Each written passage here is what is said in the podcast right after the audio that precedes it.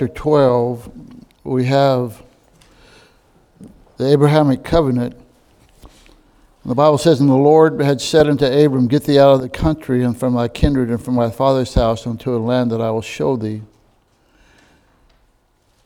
He was in Haran. He had been told to leave the Ur of the Chaldees and leave his family, but he didn't. He went to Haran and stayed there with his father, Terah, and his brother, Haran.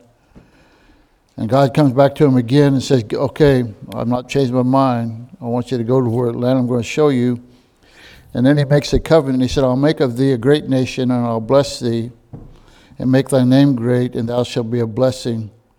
And I'll bless them that bless thee, and curse them that curseth thee, and in thee shall all the families of the earth be blessed. And so God made his promise, and he promised that he was going to give them a land. He promises that he's going to bless the nation that comes from Abraham, and that all the world would be blessed through Abraham. And we know that to be the fulfillment of Jesus Christ coming in the lineage of Abraham, Isaac, Jacob, and down to this time. So, our first, the first lesson, we, we uh, talked a, a good deal about what this war in the Middle East is not about. It's not about the land. It's not about the Palestinians being dispossessed of their land because actually the Palestinians, there's no Palestinian nationality. The Palestinians are Arabs, just like we are uh, Americans, the same as with Seattle. The, there's no Palestinian state. They don't have their own land. In fact, they refused in 1947 when Israel became a nation, they refused the, the uh, United Nations offer to give them their own land. They're not refugees, it's not apartheid. But what it's about on page four, it's about destroying Israel.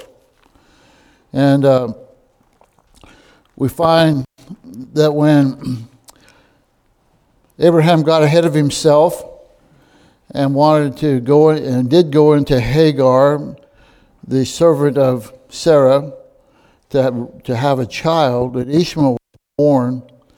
And in 1611, uh, Genesis 16:11, and the angel of the Lord said unto her, Behold, thou art with child, and shall bear a son, and shall call his name Ishmael, because the Lord hath heard thy affliction, and he will be a wild man. His hand will be against every man, and every man's hand against him, and he shall dwell in the presence of his brethren. And so they kind of not not across the board, but a lot of Arabic people are against against every man. And then uh, God made it plain that inheritance wasn't going to come through Ishmael or Eliezer, Abraham's servant, but it's going to come through a baby that Sarah and Abraham would have. Abraham at 100 years old, and his name would be called Isaac. And then we talked about the land and some interesting maps here. The land that he promised them went from the river of Egypt, which is the Nile River, all the way up to the Euphrates River. And so that includes today Syria, it includes Lebanon, all that one day will belong to Israel. The little map at the bottom showed that that uh, during the time of of David and Solomon, Israel did control more land and was kind of overseer of some of the land, but they never have controlled this land the description that was given in Genesis 15 from, from the river of Egypt until the Euphrates River. And then we have a map here in the middle uh, the, on page six that just shows uh, how, how small amount of uh, property that Israel does have. And uh, The Gaza Strip is down there in the bend, and then all of that dark area in the middle of Israel is, uh, is the West Bank. And uh, uh, they have very little control of what God had promised them. They're going to be a great nation.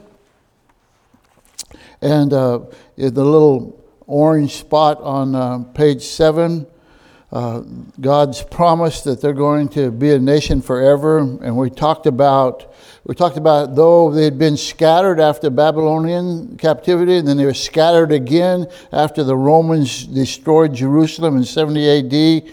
They've always remained a distinct people. Some of them intermarried, but the majority of the Jewish nation has remained a people group even though they've been scattered throughout all the world, they've remained a people group. And then in 1947, they came back, and, and, but not in entirety. And the Bible teaches that all of them are going to go back one day. And uh, uh, we, let me just read this on top of page seven. There are so many prophecies and promises in the Bible concerning Israel that have come true, especially in the last 200 years, that no one could possibly have predicted or imagined. It shows that God can see the future. Foretold in His Word, He has been utterly faithful in keeping His promises. More than 300 years ago, King Louis XIV, the ruler of France, asked the famous philosopher and mathematician Blaise Pascal to prove the existence of God. Pascal replied, Well, Your Majesty, the Jews, the Jews. The remarkable story of survival and their journey through history till today reveals that time after time God's word is true. And there's no other people group that has remained distinct as they have. And then um, our lesson two, we talked more about the Abrahamic covenant. We talked about how it was unconditional covenant.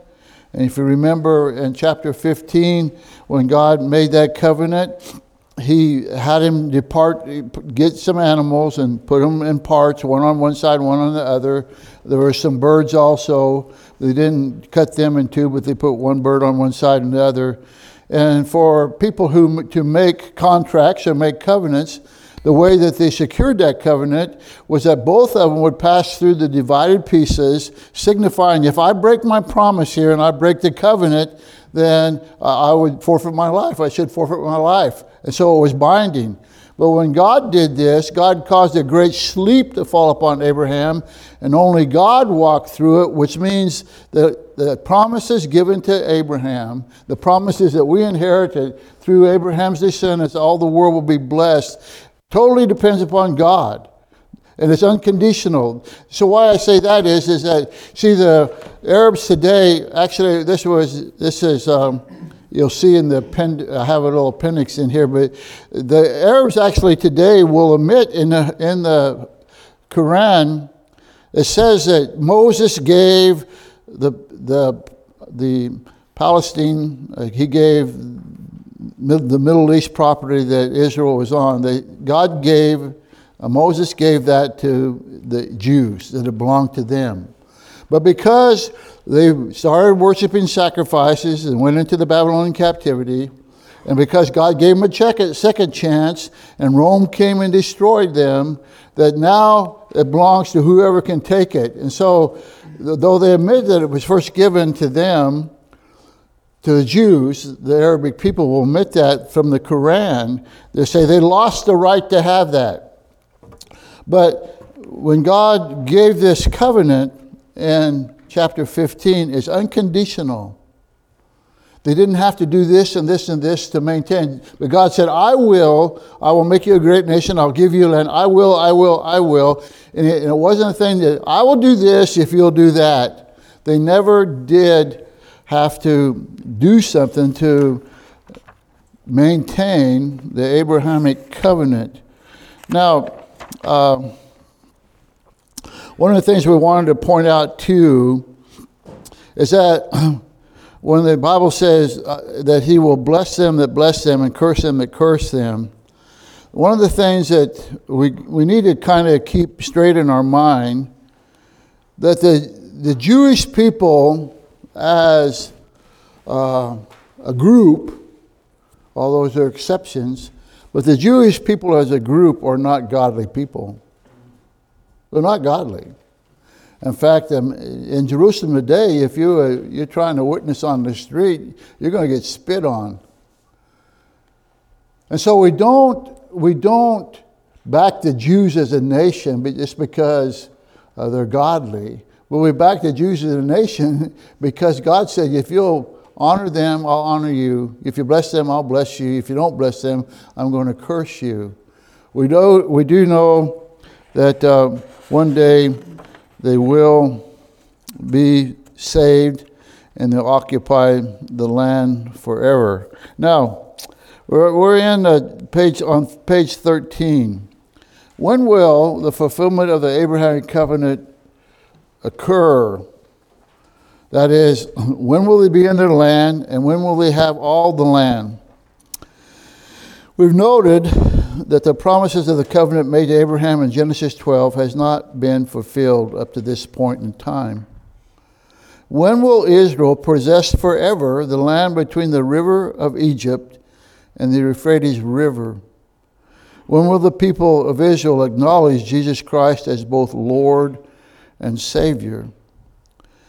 Well, the answer to that is something that is not disclosed in Scripture. In the book of Matthew, the disciples came to Jesus wanting to know the timing of such events.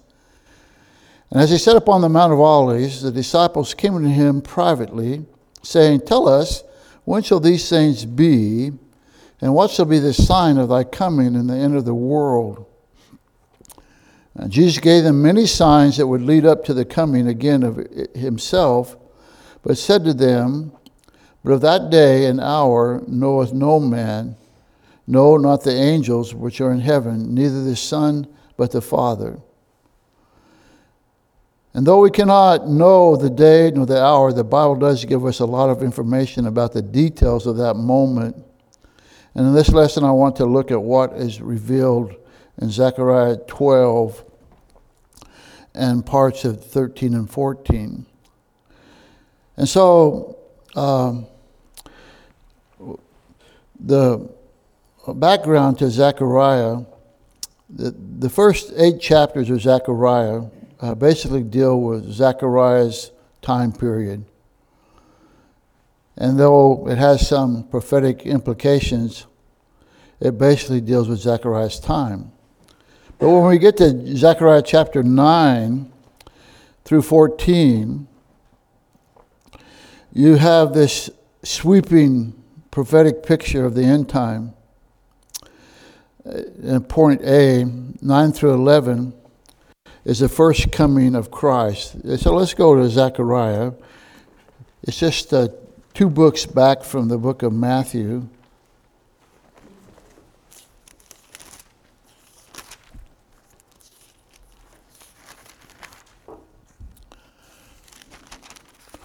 Look in Zechariah 9 and verse 9. Rejoice greatly, O daughter of Zion. Shout, O daughter of Jerusalem. Behold, thy king cometh unto thee. He is just, and having salvation, lowly, and riding upon an ass, and upon a colt, the foal of an ass. Remember when Jesus rode into Jerusalem? And they were proclaiming, saying, Hosanna to the king. And then a few days later, they were saying, Crucify him, crucify him.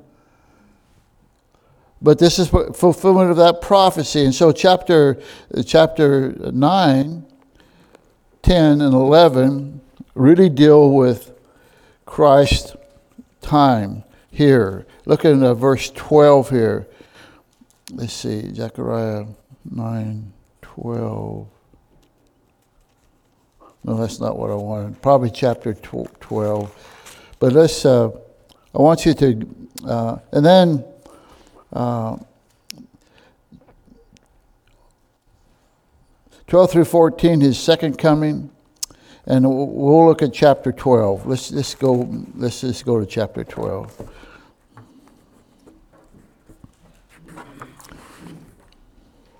In chapter 12, we've moved from the time of Christ being here upon the earth to future.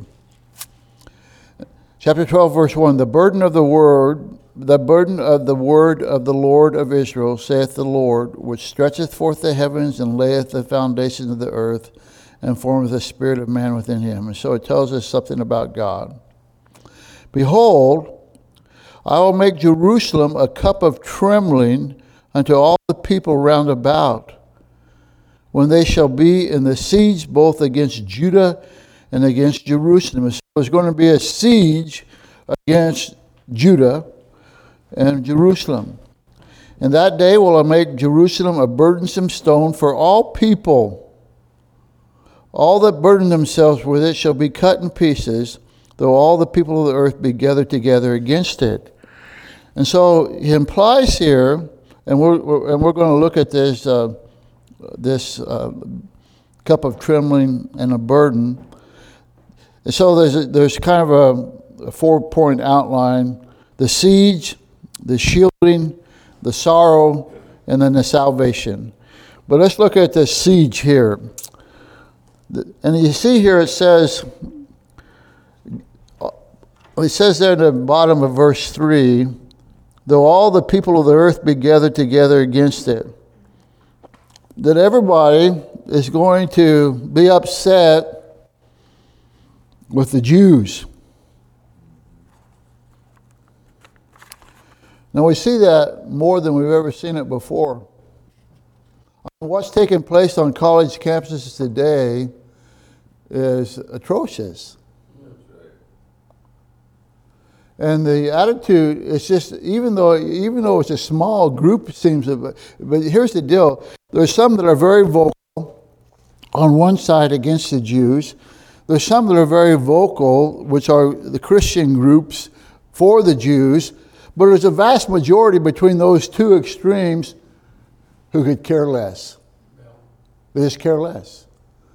And those people are the same as like uh, that we just read about, that they, they, they said Hosanna when he came into the city riding on the colt, uh, full of an ass, and then a few days later they're going to say, crucify him, crucify him. That's the nature of America today. They could care less. They're ignorant, and they're going to go with the flow. But let's look at these words here. He says here, in verse 3 In that day will I make Jerusalem a burdensome stone, and all the burden themselves shall be cut in pieces. And then up, up above, it says, And Behold, I'll make Jerusalem a cup of trembling unto the people round about. At the bottom of the page uh, 13, that Jerusalem is going to be a cup of trembling and a burdensome stone to the nations of the world who besiege it a cup of trembling, here the prophet has in mind a huge cup, and everybody's going to drink of it. And trembling is that it's not a fear that the prophet has in mind here, but it's being tipsy, it's being reading about. It's, a, it's like they're intoxicated I'll make Jerusalem a cup of intoxication to all people. And so they've come, the nations of the world have come. We're going to take this prize. We're going to take over this most religious place in the world. We're going to conquer uh, Israel and Judah and Jerusalem. And we want, you know, we, we want to have a part of that. And we're going to destroy them. We're not going to be bothered by them anymore. But God says, when you come, I'm going to make you, in a sense, as a people, all the people against them, I'm going to make you stumbling around like an old drunk. You're going to lose your ability, uh, and you're going to stumble around like drunken people. And then, uh, and we, uh, I guess I've, uh, let's see. From the Bible, uh, we'll look at uh, burdensome stone here in a second. From other Bible passages, we know Israel is going to be attacked uh, by the nations of the world. If you look over in Joel, these are all verse books that you guys look at every other week, right?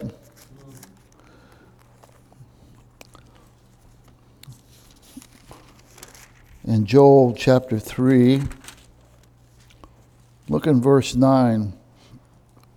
Proclaim ye among the Gentiles, prepare war. Wake up the mighty men. Let all the men of war draw near. Let them come up. Beat your plowshares into swords. Remember, there's a place in the Bible in Isaiah where they're going to beat their swords into plowshares, but not here. Beat your plowshares into swords and your pruning hooks into spears, and let the weak say, I'm strong. Assemble yourselves and come, all ye heathen, and gather yourselves together round about.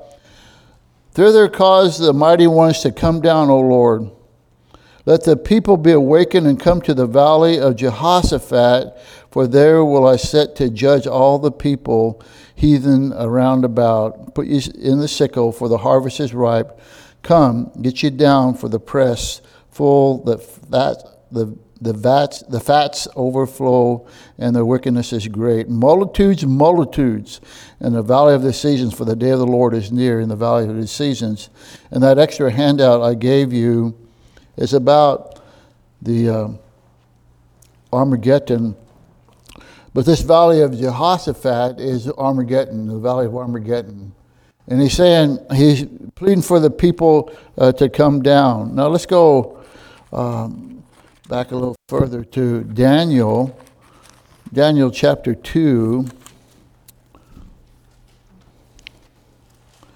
And look over there in um, Daniel chapter 2 and verse 44. And in, the, and in that and in the days these kings shall the God of heaven set up a kingdom which shall never be destroyed and the kingdom shall not be left to other people, but it shall break in pieces and consume all these kingdoms, and it shall stand forever. For as much as thou sawest that the stone was cut out of the mountain without hands, that it break in pieces the iron and the brass and the clay and the silver. It's a it's a it's an image that uh, the the king of Babylon saw Nebuchadnezzar's image and how it was broken. And he's, trans- he's translating this and he's saying that in the end, this rock that came out, this stone became a mountain, and he's going to crush all these nations. And the great God hath made known to the kings what shall come to pass hereafter. The dream is certain, and the interpretation thereof sure. Well, that's never happened as it's described here, but it's going to happen at the valley, in the valley of uh, Jehoshaphat, at the, the time of Armageddon, look in chapter 7 and verse 13. I gave you that handout because uh, I'm just kind of cruising through at 75 miles an hour here. I can't break all this down. But in Daniel chapter 7 and verse 13, I, I, all I want you to see is this is that there's a day coming where every single nation of the world is going to come and fight Israel. It's the greatest mistake they ever made.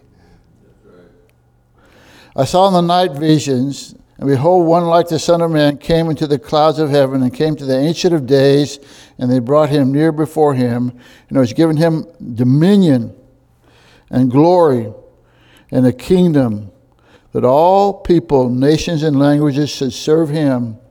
His dominion is an everlasting dominion which shall not pass away, and his kingdom that which shall not be destroyed.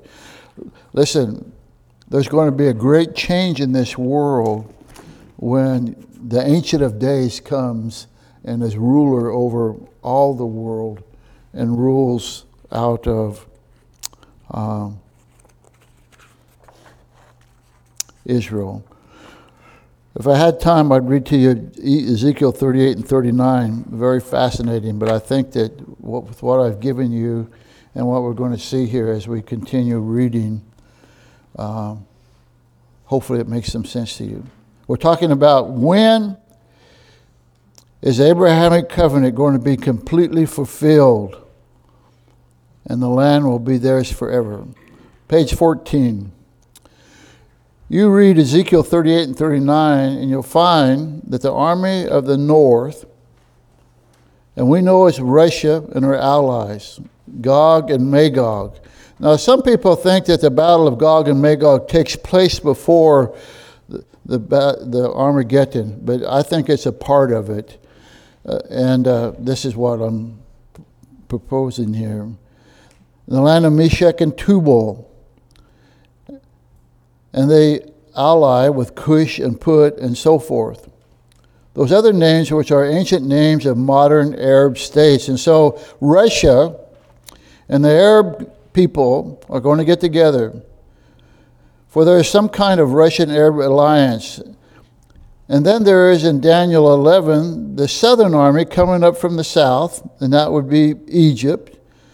And Daniel 11 40 to 44 talks about it. The army of the south will be Egypt and the other Arab allies. So you got the west and the north and the south. And of course, you're well aware of in Revelation 9 and Revelation 16, there is a great army of the east with 200 million soldiers that comes moving towards Israel. The Euphrates River is dried up and they march toward Israel. You got the west and the north and the south and the east converging. And when they all arrive, folks, there's going to be some kind of a battle.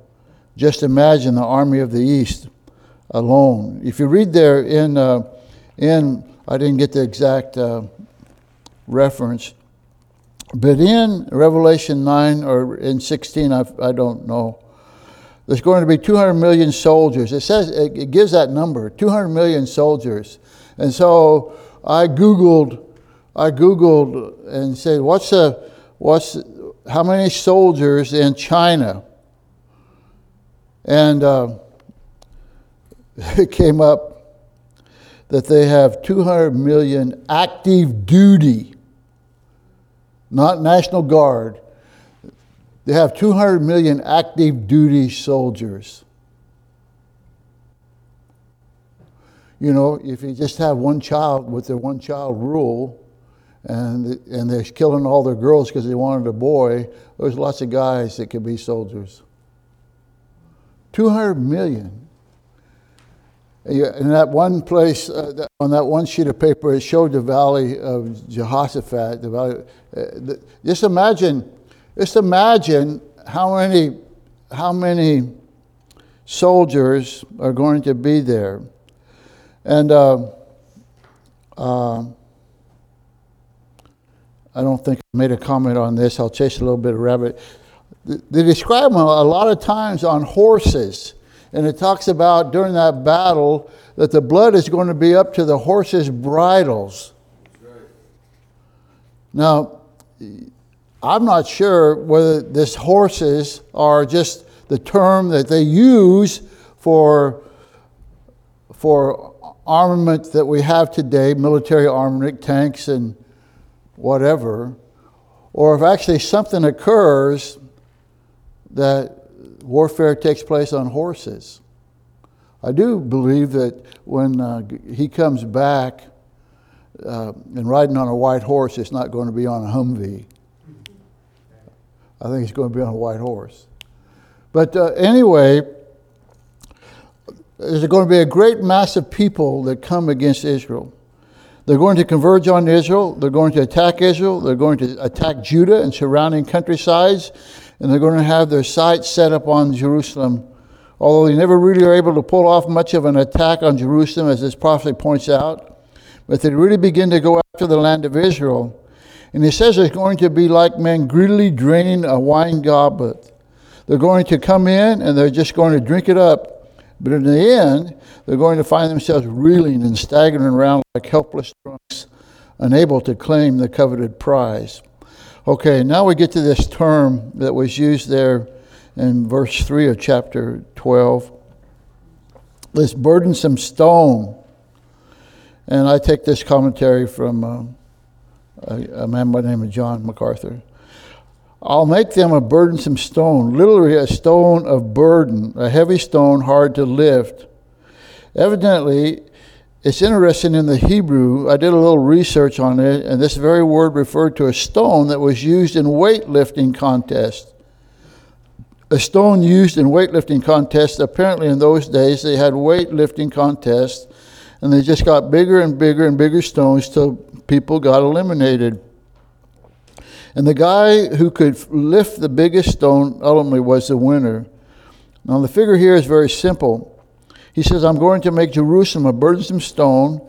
And literally, what it's saying is anyone that tries to lift it is going to get a hernia. Not very many soldiers can fight with hernias. That's what it says. You say it does. Trust me. See the phrase cut in pieces. All that burden, burden themselves with it shall be cut in pieces. Literally, it says, shall grievously injure themselves.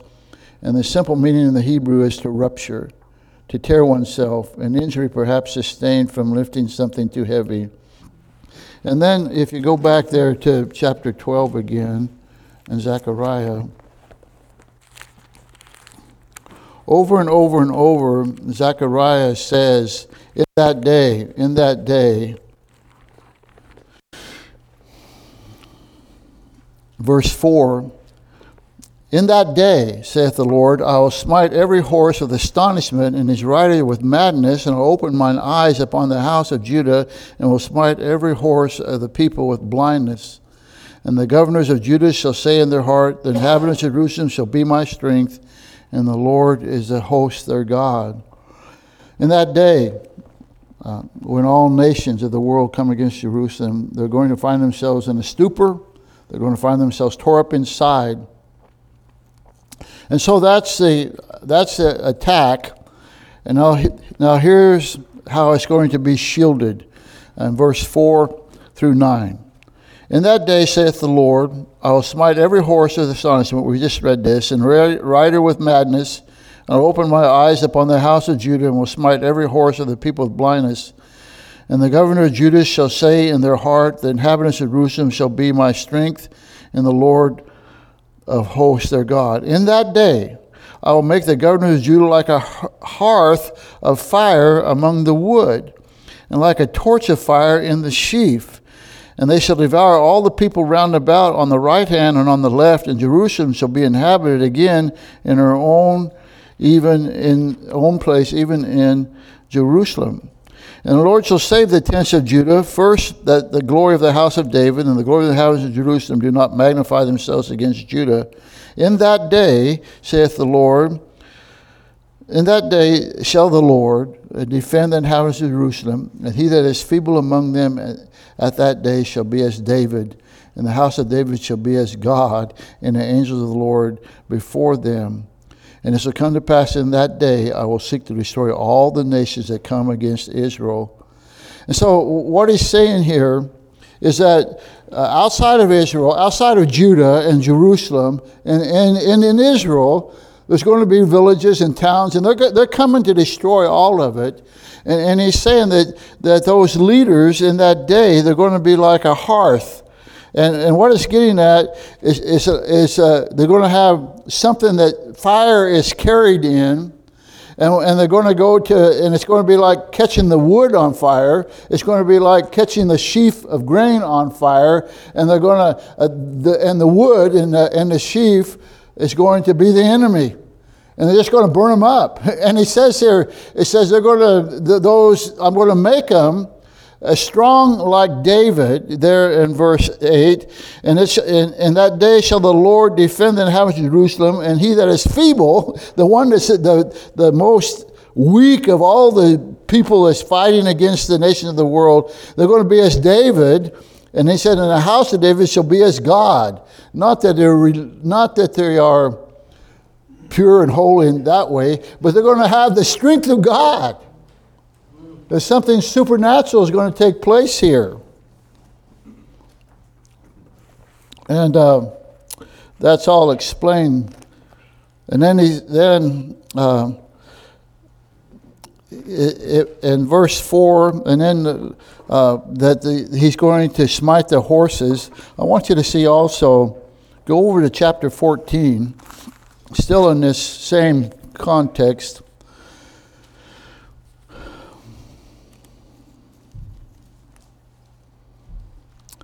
in chapter 14 and verse 20 In that day shall there be upon the bells of the horses holiness unto the Lord, and in the pots in the Lord's house shall be like the bowls before the altar. Yea, every pot in Jerusalem and Judah shall be holiness unto the Lord. And all they that sacrifice shall come and take of them and seed therein. In that day there shall be no more the Canaanite in the house of the Lord. And it says, uh, let's see, in verse uh, 9, let's see. In one of these places, it said there were going to be madness. What is the reference there? Someplace, I don't see the word madness.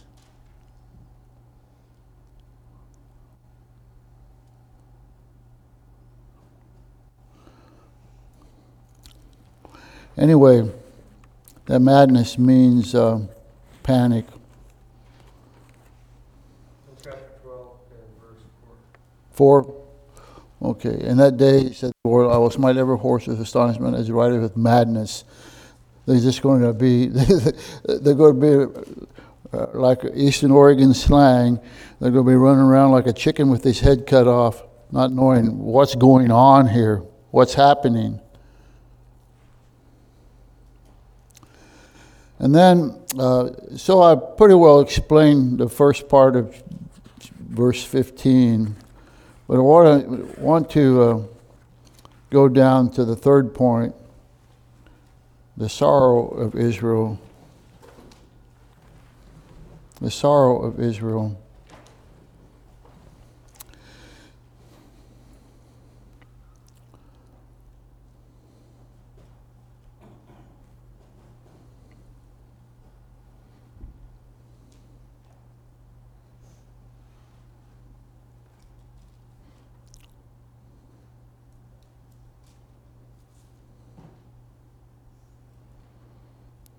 Look there in uh, verse chapter 12 and verse 10. And I'll pour upon the house of David and upon the inhabitants of Jerusalem the spirit of grace and supplication, and they shall look upon me whom they have pierced. And they shall mourn for him as one mourneth for his only son, and shall be in bitterness for him as one that is in bitterness for his firstborn. In that day shall there be a great mourning in Jerusalem, as the mourning of Hadad Rimmon in the valley of Megiddon. And the land shall mourn, every family apart, the family of the house of David apart, and their wives apart, and the family of the house of Nathan apart, and their wives apart, and the family of the house of Levi apart, and their wives apart, and the family of Shimei apart and their wives apart and the families that remain, every family apart and their wives apart. They're mourning. So here's what's happening, is the way I understand it. Here are the Jewish people who have been maligned and persecuted for centuries. And they, they've had some people that help them. Most of the, America has been favorable to them, and they've had allies. But now there comes a point when they have no allies.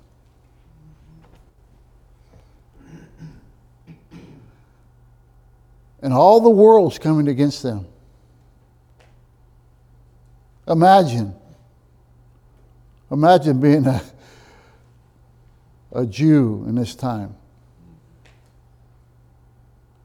And then things begin to happen. Supernatural stuff begins to happen that's destroying these nations, wiping them out. All these ones that come against them. I think in some ways the Jewish race is probably a pretty proud race. We're God's people. But also because of some of their history. But now they know if they have any kind of brain at all, we're wiped out. Uh, we're done. But God, they're seeing, they're understanding, there's something that's happening that they cannot deny that God is doing something. Something supernatural is happening. And they begin to mourn because they realize that this one that's in Isaiah chapter 53 is the one that they called out as a nation crucify him, crucify him. And the Bible says that, that uh, and when he is come, that is the Spirit of God, he will reprove the world of sin and of righteousness and judgment. Of sin, because they believe not on me. Israel is going to realize that they have sinned because they believe not on him. Now, look in chapter 13, the salvation of Israel. In that day, there shall be a fountain. Look at that. In that day, in that day, in that day. In that day, there shall be a fountain open to the house of David and to the inhabitants of Jerusalem for sin and for uncleanness.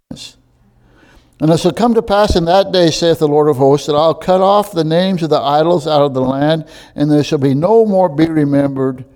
And I also, and also I will cause the prophets of the unclean spirit to pass out of the land.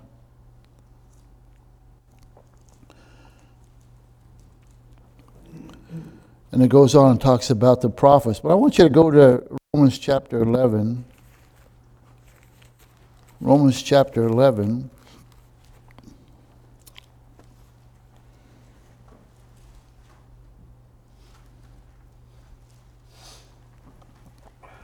Romans chapter 11 and verse 25, and we can't get, we're getting right in the middle of something here, but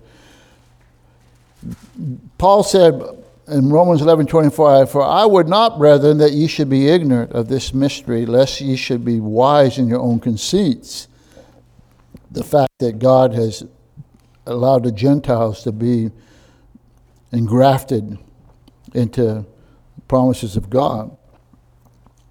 For I would not, brethren, that you should be ignorant of this mystery, lest you should be wise in your own conceit. That is, that we are better than the Jews. That blindness, in part, has happened to Israel as a nation until the fullness of the Gentiles come in. You're going to find that there's, there's uh, three uh, really things that identify uh, time periods. One is the fullness of the Gentiles, and that's the church age. There's going to be a time called Jacob's trouble, which is tribulation, and then there's going to be a time of the Jews. And he says that blindness has happened in part. And so look at this now. And so all Israel shall be saved all Israel. As is written, there shall come out of Zion a deliverer, and shall turn away ungodliness from Israel. Now look in chapter 14. Chapter 14.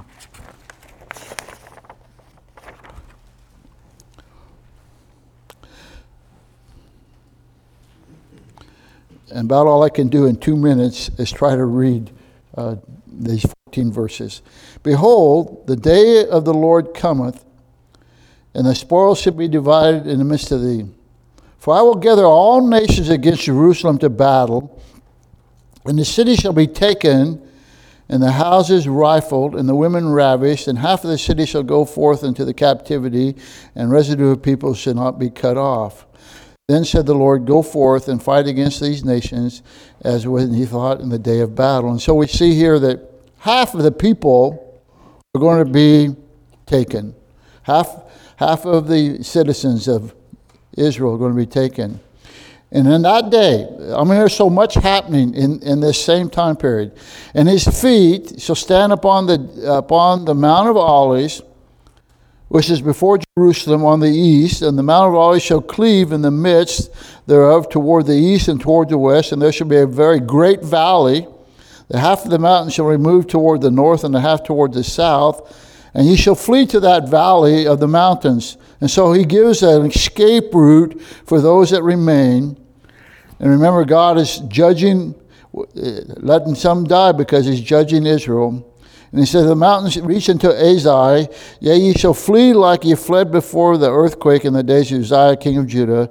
And the Lord my God shall come, and all the saints with thee And shall come to pass in that day that light shall be not be clear nor dark, but it shall be one day which shall be known to the Lord, not day nor night, but it shall come to pass that at the evening time it shall be light. And it shall be in that day that the living waters shall go out of Jerusalem, half of them toward the former sea, and half of them toward the hinder sea, in the summer and the winter. And the Lord shall be king over all the earth. In that day shall there be one Lord, and his name one. And the land shall be turned as a plain from Gibeah to Rimmon, south of Jerusalem, and it shall be lifted up, and inhabitants in her place from Benjamin's gate unto the place of the first gate, and the corner gate, and from the tower of the Haniel unto the king's winepress. And men shall dwell in it, and there shall be no more utter destruction, but Jerusalem shall be safely inhabited. And it shall come to pass, and it shall come, and it shall be, and this shall be in the plague wherewith the Lord will smite all the people that have fought against Jerusalem. I mean, this is this is uh, outstanding, but it's also horrific. He said, Their flesh shall consume away while they stand upon their feet, and their eyes shall consume away in their holes, and their tongues shall consume away in their mouth. And it shall come to pass in that day that a great tumult from the Lord shall be among them, and they lay hold every one on the hand of his neighbor, and his hand shall rise up against the hand of his neighbor. And Judah shall fight at Jerusalem, and the wealth of all the heathen round about shall be gathered together gold, silver, and apparel in great abundance.